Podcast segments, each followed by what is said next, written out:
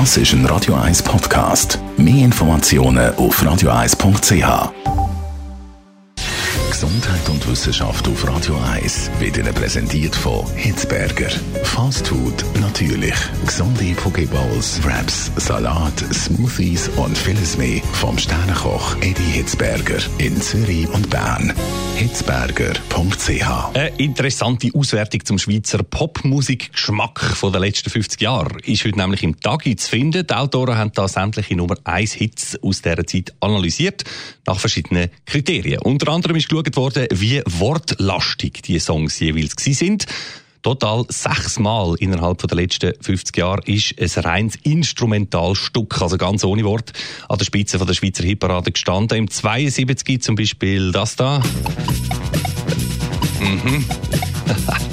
Popcorn von Hot Butter. Genial für die einen, nervtötend für die anderen.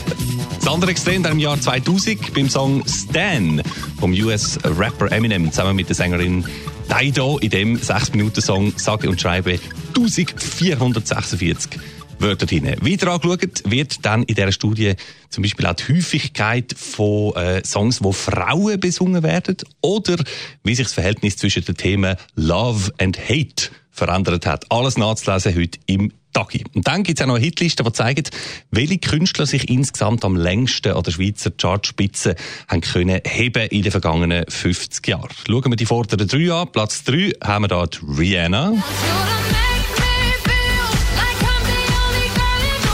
Sehr hoch im Kurs natürlich, so in den 2000er Jahren vor allem. Dann auf dem Platz 2 der Mann, der gerade in den letzten paar Jahren so ziemlich alles auf den Kopf gestellt hat. Der Ed Sheeran nämlich.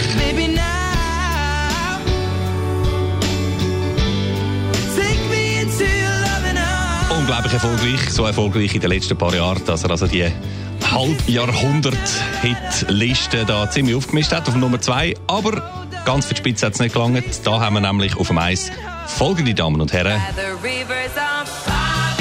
Mhm, genau.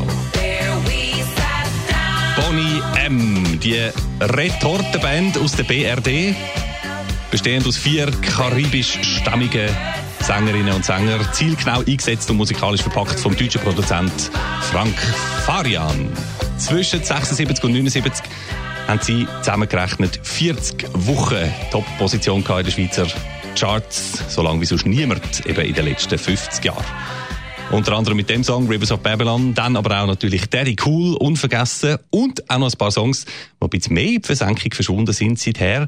Einen davon holen wir jetzt anlässlich von dieser Studie nochmal für. 1977, da sind Bonnie M. mit Belfast.